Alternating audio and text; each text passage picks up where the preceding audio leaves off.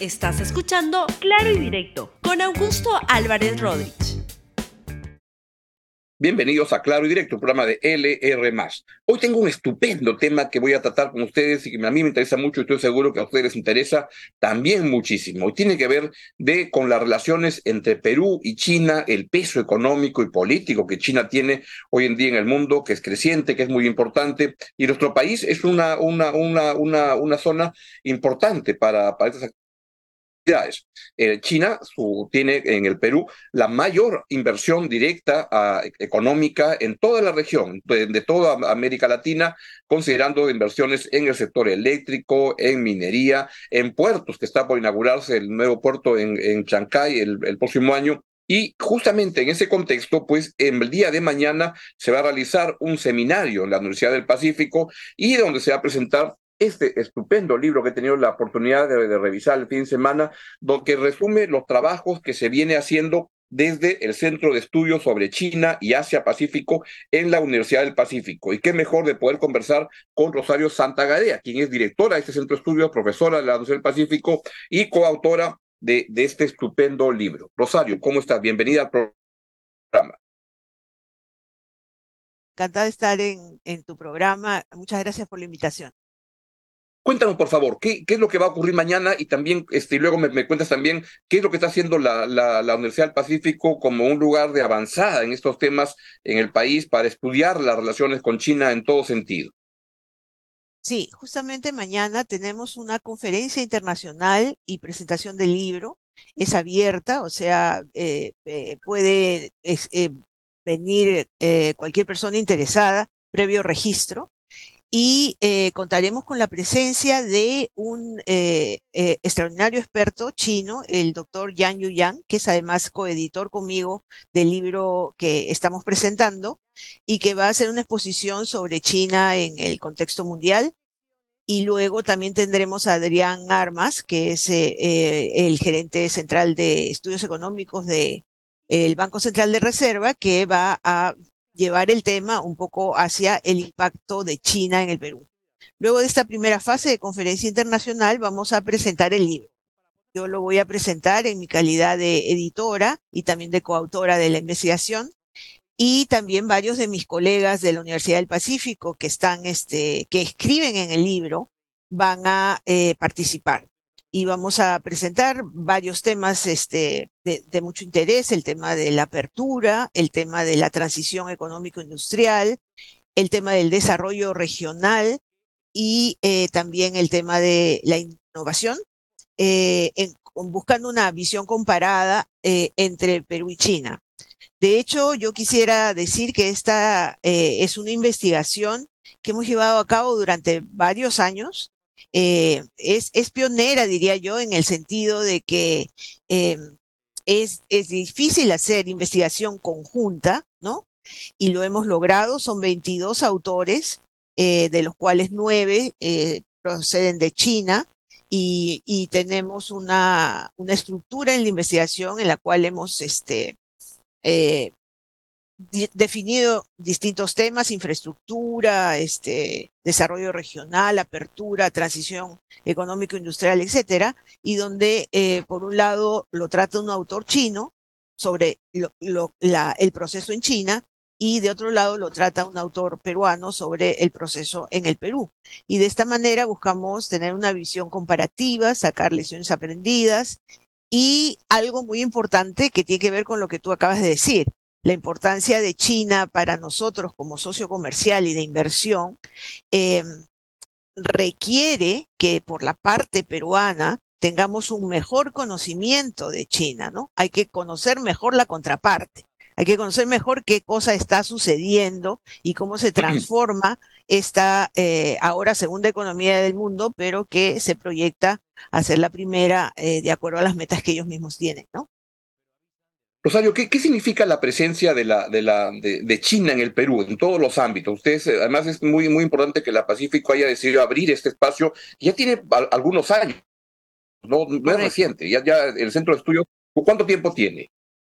Ya son 10 años, justamente este año cumplimos 10 años, es nuestro décimo aniversario Y en parte la presentación del libro tiene que ver también con, con el décimo aniversario del centro.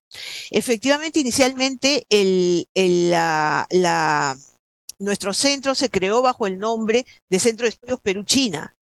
Eh, mm. Luego, hacia 2017, eso fue en 2013, hacia 2017, eh, modificamos ese nombre y ahora se llama Centro de Estudios sobre China y Asia Pacífico.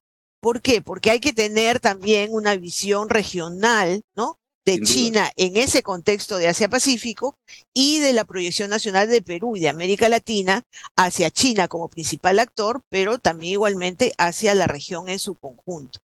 Entonces, este, y venimos trabajando en varias líneas de investigación, eh, que son China y el desarrollo sostenible, infraestructura y conectividad, con énfasis en la iniciativa de la Franja y la Ruta, o más conocida Nueva Ruta de la Seda, o eh, eh, Belt and Road Initiative, también innovación y tecnología, relaciones eh, recíprocas, entre otras, y desarrollo comparado.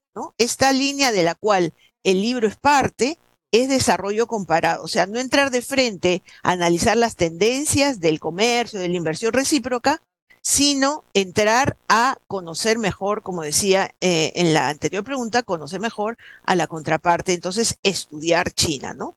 Eh, su economía, sus transformaciones, sus logros, sus dificultades, etcétera. ¿Y, por qué hay esa introducción que hacía? Este, el Perú es un país donde China ha decidido poner este, mucho, mucho entusiasmo, mucho, mucha, mucha, mucho interés. ¿Por qué? ¿Qué, nos diferencia de otros países de la región? ¿Por qué en el Perú está la mayor inversión china en la región hoy en día? Bueno, yo, eh, eh, la verdad, em, no hay que olvidar que Brasil es el número uno eh, en inversión. Perú ¿Ah, es el número, sí, Brasil es el número uno en inversión, Perú es el número dos, ¿no? Entonces, pero ser el número dos también es una cosa muy importante, por mm. Y, eh, y en, eh, en, términos de sociocomerciales, en la región somos cinco, ¿no? Eh, los principales exportadores, que son Brasil, Argentina, Perú y Chile, y un gran importador de China, ¿no? Que es México. Entonces, en realidad la relación América Latina China es la relación de México, Brasil, Argentina, Perú y Chile con China. Son, básicamente está concentrado allí. Ahora, tú me dices por qué. Bueno, la relación de Perú con China, por China, con China es, es, es antigua, ¿no? Ya hemos celebrado en 2021 50 años de, de, la apertura de relaciones diplomáticas. Somos uno de los pocos países que en América Latina tiene TLC con China, eso es muy importante. Eh, y, y, en ese momento está eso, eh, incluso en negociación para optimización. También tenemos un estatus que en términos diplomáticos se, se, entiende mejor, que es el de Asociación Estratégica Integral, que es decir, ¿qué significa eso? Que eso significa que nuestra cooperación se puede dar en todos los ámbitos, digamos, no está restringida a un determinado ámbito, sea el comercio, la inversión o, o algunos ámbitos de la cooperación, sino que abarca en su conjunto. Luego también hay plataformas de diálogo entre, entre los dos países, ¿no? Para evolucionar hacia eh, mayores niveles de, de, relaciones. Entonces, eh, em, el, el decir integral, digamos, un primer estatus es asociación estratégica. Un segundo es asociación estratégica integral. Nosotros estamos ahí, ¿no? Y son algunos países de América Latina que, eh, que lo tienen. No hay que olvidar también que la migración china en el Perú es muy importante, la más importante de América Latina, en, en, mm. términos de número, ¿no? Y, em, y somos un país del Pacífico, ¿no? Con China compartimos esa cuenca participamos en el APEC, eh, y entonces este, esta característica de ser país eh, del Pacífico también nos da un lazo especial, ¿no? Que vamos a ver reflejado, por ejemplo, en la próxima eh, presidencia del Perú en APEC eh, el próximo año, ¿no? en donde se espera que se espera que a la cumbre venga, pues, justamente el presidente chino también. Yo hace unos, meses tuve la suerte de conversar con el embajador chino y le pregunté justamente por qué el Perú era un lugar este, donde había muchas inversiones chinas y, y me miró y me dijo, porque es un país muy estable el Perú. Le dije, ah, caray, este, no sé si es el mismo país, pero me dijo, pues la política económica, macroeconómica, se sostiene la misma, entonces, claro, puede haber ruido por aquí y por allá, pero hay una, hay una línea este, clara y a los chinos que piensan este, lo que para nosotros es un año, ellos piensan en una década o, más. Y esa cosa les interesa mucho, ¿no? Sí, bueno, olvidaba el tema de la complementariedad también, ¿no? Los recursos naturales y sobre todo minería que tiene el Perú, este, es muy importante, ¿no? Este, y lo que tú dices, ¿no? Años, décadas de estabilidad macroeconómica y crecimiento, ¿no? Cuando efectivamente hay que situarnos en la coyuntura eh, para matizar eso. Pero yo quería decir que... Eh, por favor, sigue, sigue. Sigue tú. No, digamos, yendo hacia, hacia, hacia, hacia los temas del libro, yo quisiera decir, yo quisiera decir que es, es, importante esta línea comparativa porque tanto Perú como China somos economías de ingreso medio, ¿no? Eso quiere decir, el Banco Mundial ha, este, digamos, clasifica a los países en economías ¿Qué es ingreso, medio, Rosario? Para que nos entienda toda nuestra audiencia. ¿Qué es ingreso medio? ¿Qué se dice cuando un país es de ingreso medio? ¿Qué significa?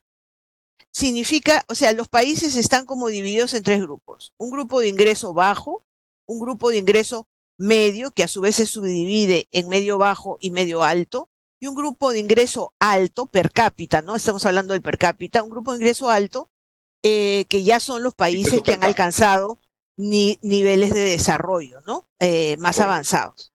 Entonces, la aspiración de los países es ir avanzando en esta eh, categorización, digamos, ¿no? Pasar de ingreso bajo a ingreso medio y de medio a alto.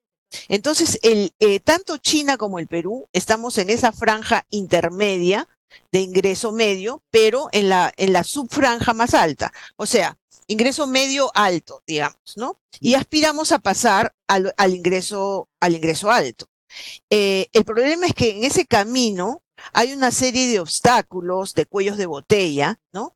Eh, que es lo que el libro analiza en realidad, ¿no? Porque su, eh, su nombre es En búsqueda de un camino para evitar la trampa del ingreso medio, los casos de China y Perú. Entonces, lo de ingreso medio lo acabamos de explicar. Ahora vamos a explicar la trampa. ¿no? La trampa, ¿dónde está la trampa del ingreso medio? ¿Qué es esta, qué es esta trampa? ¿no? Bueno, ahí hay mucho debate especializado, ¿no? De que la trampa no existe, que la trampa no es inevitable, que la trampa es solo potencial, que qué cosa es la trampa. Al final, yo creo, habiendo también examinado ese tema en el libro, tanto por la parte de la, perspectiva de, de, nuestros colegas chinos como nosotros mirando toda la literatura especializada, esta dicha trampa es una trampa de crecimiento. Es decir, es la incapacidad que pueden tener países de ingreso medio para sostener una tasa de crecimiento suficientemente alta durante un tiempo eh, razonable como para que les permita hacer el salto hacia el ingreso per cápita eh, eh, de los países de ingreso alto. Entonces, es una trampa de crecimiento. Y a su vez, ¿de qué depende eso? Obviamente hay una serie de factores que inciden en el crecimiento económico de un país, pero hay uno principal, que es también el que señala eh, con fuerza la literatura especializada en esto, que es la productividad. ¿No? Sin crecimiento continuo de la productividad es muy difícil sostener una tasa de crecimiento a lo largo del tiempo lo suficientemente alta como para que te permita este, dar el salto hacia el el desarrollo, ¿no? De hacia pasar al ingreso per cápita alto. Y a su vez, bueno, es como una cadena, ¿no? Y a su vez, ¿de qué depende la productividad? Entonces, eh, eh, ahí hay una serie de factores, como por ejemplo, que em, la, economía tenga, em, digamos, se haya quedado estancada en actividades con bajo valor agregado, ¿no? Mm. Pérdida de, competitividad en el mercado mundial, infraestructura deficiente, ¿no? informalidad, eh, desarrollo regional desigual, capacidad de innovación mínima, eh, inestabilidad macroeconómica y financiera, etcétera. ¿no? Eh, entonces, lo que ha hecho el libro es tomar, estudiar algunos de estos factores, no todos, porque es una lista amplia, pero estudiar algunos de estos factores y analizar cómo los, cómo cómo ha sido la situación en China y cómo está siendo la situación en Perú. Y de ahí sacar algunos paralelos y buscar eh, lecciones aprendidas. Entonces, ese es el, el camino de, este, de esta investigación, que en realidad son los desafíos del desarrollo económico, ¿no? Estemos o no estemos de acuerdo con, Sí, estemos o no estemos de acuerdo con que hay una trampa, digamos, e, el, el, punto acá es los desafíos del desarrollo económico para economías en nuestro nivel de ingreso. ¿no? y eso son países que, de repente para salir del ingreso abajo quedaron tan agotados cuando llegaron al ingreso medio que institucionalmente como que les cuesta y nos cuesta al Perú dar el siguiente paso para seguir avanzando y hay obstáculos para avanzar en esa línea. Y ahí es algo que pasa en el Perú, donde hemos visto un estancamiento luego de un crecimiento vertiginoso y está pasando en China. Y te pregunto, ¿qué está pasando en China ahora y si deberíamos asustarnos con el, la ralentización, la, la, la, la, como se detiene el crecimiento tan fuerte que tenía China? Y recuerdo que el ministro Miguel Castilla, una de sus primeras declaraciones cuando le preguntaron ¿y qué va a hacer en el Ministerio de Economía? Dijo ponerle velitas misioneras a la economía china, porque si eso se apaga, acá este, la pasamos mal. ¿La vamos a pasar mal ahora que China parece que se está como aletargando un poco? Mira, yo creo que en ese sentido hay que tener una visión de corto plazo y una visión de largo plazo, porque eh, si algo caracteriza a los chinos es justamente su visión de largo plazo, la planificación de largo plazo que ellos tienen. Entonces, eh, el presidente Xi Jinping, por ejemplo, eh, sistematizó la visión de largo plazo en dos metas. Una al 2021, que ya pasó, que es el tema de eh, disminuir la pobreza extrema, o sea, eliminar la pobreza extrema. Y otro al 2050, que es la segunda meta centenaria, digamos, porque es el centenario de la fundación de la República Popular China, este, en la cual China se proyecta para ser una economía avanzada, desarrollada, posiblemente la primera economía del mundo, ¿no? Entonces, con esta visión de largo plazo, em, eh, la, evolución, la, evolución de eh, China se, se alinea, ¿no? Entonces, cuando vemos ahora que hay esta desaceleración hay que situarla, desde mi punto de vista, en un corto plazo, ¿no? Em, y también darse cuenta que, bueno, la meta para este año, según los chinos, era 5 punto algo de crecimiento, ¿no? Y todavía, de acuerdo a lo que, que parecería que no llegan. Pero eso significa que no van a llegar de acá a una década a, a retomar su senda de crecimiento, yo sinceramente pienso eh, que, que, sí lo harán, ¿no? Mm. Porque tienen los instrumentos, las capacidades para hacerlo. La transformación de China ya lleva 40 años, ¿no? No es una, es algo que, que data de, de, de hace poco. Son 40 años de reformas y apertura. Ahora, claro, se tienen que habituar a un nuevo contexto, eh, en un primer momento, es la apertura de China, por ejemplo, en los años 80, cuando entraron al, al, a la OMC, coincidía con un momento del mundo eh, en donde la globalización progresaba, ¿no? Mientras que ahora están, estamos en otro momento en donde más bien casi como que se está hablando de deglobalización. Hay una serie de dificultades también ahí en la, eh, que podrían, que, que, que, están afectando eh, el, el, el, asunto. Por ejemplo, las exportaciones de China hacia Estados Unidos han disminuido, ¿no? Como mm. resultado de, de, ese proceso. Entonces, pero yo veo una capacidad de adaptación a esas nuevas tendencias, porque, por ejemplo, ellos ahora hablan de eh, impulsar el crecimiento sobre la base de la doble circulación. ¿Qué es eso? No solamente lo que ha pasado antes, ¿no? En donde fundamentalmente China fábrica del mundo y full hacia el mercado mundial, sino revalorizar su mercado interno. En una situación además en la cual ya el nivel de ingreso ha permitido que crezca mucho la clase media, ¿no? Entonces, tenemos dos motores, para, eh, digamos, los chinos tienen dos, ¿no? El mercado interno y el mercado internacional. Entonces, yo pienso que hay que colocar las tendencias um, eh, que vemos, digamos, eh, actuales en, en, en un... hay que, hay que sopesarlo, Rosario, pero claro, este, ahora se habla que, que se pensaba que China iba a ser la primera economía muy rápidamente y los cálculos son más bien que hasta el 2050, como que Estados Unidos todavía tiene una predominancia, pero igual China es un gran jugador en el, en el mundo y entre que crezca 3%, 5%, para el Perú es un montón de posibilidades enormes, creciendo al 3 o al 5 o a menos, ¿no? Y, y China es muy, muy, muy importante. Correcto, y aún así, ese 3, por ejemplo, es más alto que eh, em, el, crecimiento de las economías avanzadas y más alto que el, que el promedio mundial. Entonces sigue siendo, sigue acortándose la brecha, quiero decir, ¿no? Entonces, hay, eh, entonces... Se, se, preocupan mucho de la, de la, del inversión china y la presencia china en el, en, el, en el mundo y en el Perú y tienen algunos reparos geopolíticos y de ese orden. Yo más bien en esa línea estoy con el presidente, con Deng Xiaoping, que decía, no importa el color del gato, lo importante es que case. Para mí inversión es inversión y es buena que, que, que, que venga la inversión. Y si hay gente que dice China está creciendo, diría, bueno, ojalá que Estados Unidos también crezca, que está en, caída en la, región y que vengan de todos lados a invertir en el Perú. ¿Debemos preocuparnos de la inversión china en el Perú por esas, por esas razones que te digo?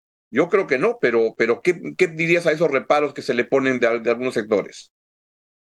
Bueno, yo creo que eh, lo que hay que eh, ser muy este, estrictos es en, en, en, en digamos, este, salvaguardar que las normas y las regulaciones nacionales se cumplan por todos, los, jugadores, todos los países, no solo, por todos los jugadores en el mercado, ¿no?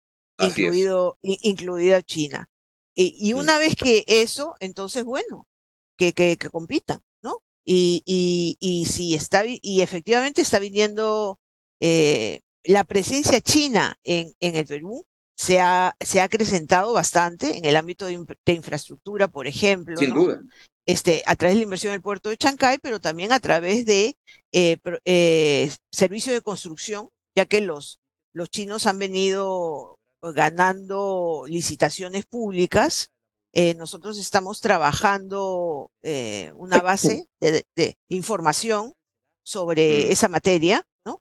Y a fin de hacer este, hacer una, digamos, tener los datos de qué cosa es lo que ha pasado, pero básicamente son aproximadamente unos 200 proyectos de infraestructura que los chinos han venido, eh, eh, digamos, asegurándose en licitaciones públicas, ganando las licitaciones públicas por, eh, por valor de como 6 mil millones de, dólares, ¿no? Y Rosario, ¿crees que nos falta todavía más conocimiento de lo que es China en el Perú, que se requiere más divulgación, más aprendizaje, dado que es un jugador importantísimo en el mercado y que lo va a hacer en los siguientes años?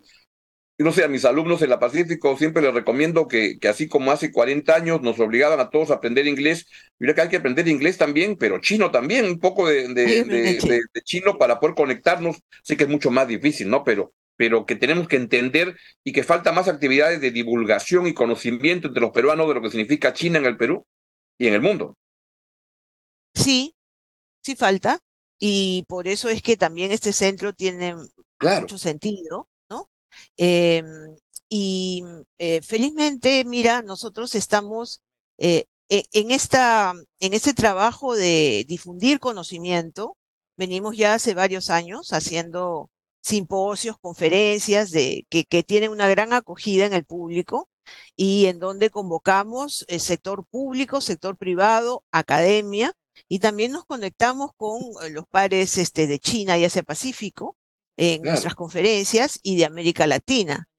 Eh, eso es un frente muy, muy importante. También hemos hecho eh, varios viajes, yo en mi calidad de directora del centro, he estado en varios viajes de trabajo anuales a China para presentar el centro, para hacer que eh, los conozcan y, a su vez conocerlos, identificar expertos, identificar instituciones con las cuales podemos hacer eh, eh, actividades conjuntas. De hecho, de ese eh, trabajo surge también este libro, ¿no? Que es que ha sido que ha sido conducido por nosotros junto con el Instituto de, Economía y Política Mundial de la Academia China de Ciencias Sociales.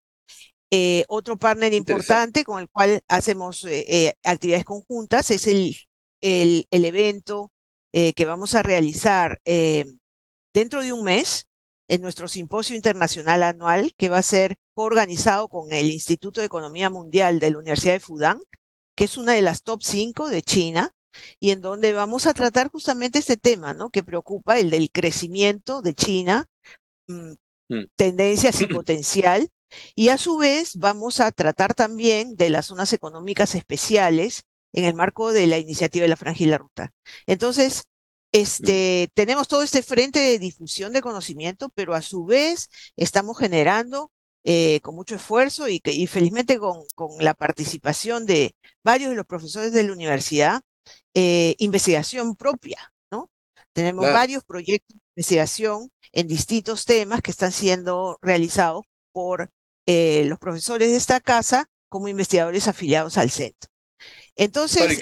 y, es, muy valioso lo que hacen y cuenta con, por lo menos, me, interesa mucho darle difusión a, a, los temas que están trabajando ahí en el Pacífico, que es la vinculación con China, que es tan, tan relevante para el futuro del país y el futuro del, mundo. No es un gran jugador y creo que todavía nos falta entender en el Perú más y el trabajo que hacen ustedes en la Pacífico es muy, muy valeroso y muy valioso y pionero de, de, tender los puentes entre China y Perú para, para una relación mutuamente beneficiosa. Entonces queremos, este, entonces mañana es el evento, cómo los que quieran ir, cómo pueden hacer, este, el libro, dónde se puede conseguir. Eh, el libro eh, está actualmente en en, librería, ¿no? La, eh, por la, la SBS, ¿sí? La SBS. Los que quieran asistir a la conferencia, eh, estoy acá con mi directora de comunicaciones y eventos, por favor, que me apoye. Claudia. Pero ¿dónde encuentran el link? Ah, se, puede entrar por, por, por, por redes también al, al, evento. A ver, ahí nos van a explicar. Ven, Claudia. Nos vamos, eh, voy, a, voy a, llamar a Claudia para que ella para que ella lo explique directamente. Métela, Rosario, ahí, ahí está. Hola, hola Claudia, ¿cómo estás? Ahí estás. Pero pégate al, al, al micrófono, si no, no, no vamos a escuchar. Ya. Ahí está. Buenos días con todos. ¿Qué tal, Claudia? Claudia es la directora de, jefa de, comunicaciones del, del, Centro de Estudios China-Perú. Cuéntanos, ¿dónde, los que quieran entrar, ¿dónde pueden entrar mañana al, al evento? Bueno, el evento es previa inscripción. Vamos a colocar ahorita en los comentarios del live el link. ¿Puedes poner el, micrófono un poquito más cerca de, tu boca? ¿Ahí se me escucha? Mejor. Ahí está. Ya. Vamos a colocar el link de inscripción en los comentarios del video para que se puedan inscribir y con eso pueden entrar mañana. El evento es a las 8 de la mañana en la Universidad del Pacífico. Perfecto. Es libre el, el, el, acceso, cualquier que esté interesado puede entrar. Sí, y el libro Perfecto, puede acceder a la librería SBS vía online. Muy bien, pues muchísimas gracias. Ahora sí pásale a, a, Rosario otra vez la, la... Perfecto. Entonces, Rosario, pues muchas gracias por, por, aceptar esta invitación y te, y te, aseguro que te vamos a molestar muchísimo en el futuro porque nos interesa muchísimo poder difundir lo que se está haciendo en el plano de, cómo tender puentes entre, entre Perú y China, que es un tema tan, tan relevante para, para entender el mundo, ¿no? Para entender, yo escucho gente que dice si están a favor, en contra de las inversiones, China, yo digo que es casi como estar a favor en contra de respirar. Ya hasta acá es un jugador en el mundo y es parte de la realidad inescapable y lo mejor es cómo ver para armonizar mejor intereses y lo que ustedes hacen en la Pacífico es tan valioso en esa dirección que creo que merece ser divulgado con mucho, mucho entusiasmo. Entonces estaremos atentos al evento. Este, Muchas gracias, así esperamos. Sí. Hasta un gran abrazo. Gracias por esta entrevista. Felicito por el trabajo que están haciendo y les recomiendo el libro que está estupendo. Bien, ha sido Rosario Santagadera, directora del Centro de Estudios sobre China y Asia Pacífico, el Pacífico, que presentan mañana este libro, este seminario tan, tan interesante y me parecía relevante tenerlo en el programa. Nos vemos y nos vemos este mañana aquí en Claro Directo en LR+, y lo dejo con la estupenda programación del canal. Adiós, chao, chao. Estás escuchando Claro y Directo con Augusto Álvarez Rodríguez.